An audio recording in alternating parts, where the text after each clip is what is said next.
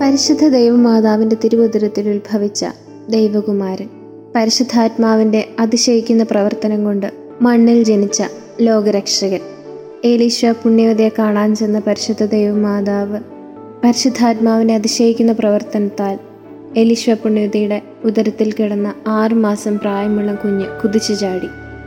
പെന്തുക്കുസ്ത ദിനത്തിൽ പ്രാർത്ഥിച്ചുകൊണ്ടിരുന്ന അമ്മ മാതാവിന് മേലും ശിഷ്യന്മാരുടെ മേലും തീനാവുകളുടെ രൂപത്തിൽ ആഗതനായ പരിശുദ്ധാത്മാവിന്റെ അതിശയിക്കുന്ന പ്രവർത്തനം കൊണ്ട് വ്യത്യസ്ത ഭാഷകളിൽ വചനം പ്രഘോഷിക്കാൻ തുടങ്ങിയ അപ്പസ്തോലർ.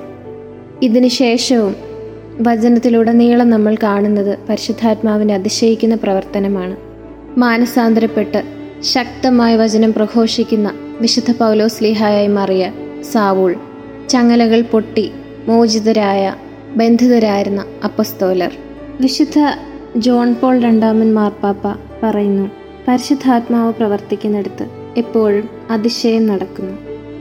Whenever the holy spirit intervenes he leaves people astonished പ്രലോഭനങ്ങളാകുന്ന ഈ ജീവിതത്തിൽ സഹനങ്ങൾ ഏറ്റെടുത്തുകൊണ്ട് ഈശോ ആഗ്രഹിക്കുന്ന രീതിയിൽ അങ്ങേയറ്റം വിശുദ്ധ ജീവിതം നയിക്കുന്നതിനായി പരിശുദ്ധാത്മാവിന്റെ അതിശയിപ്പിക്കുന്ന ഇടപെടലിനായി ഈ പെന്തിക്കോസ്തായിൽ നമുക്ക് പ്രാർത്ഥിച്ചൊരുങ്ങാം.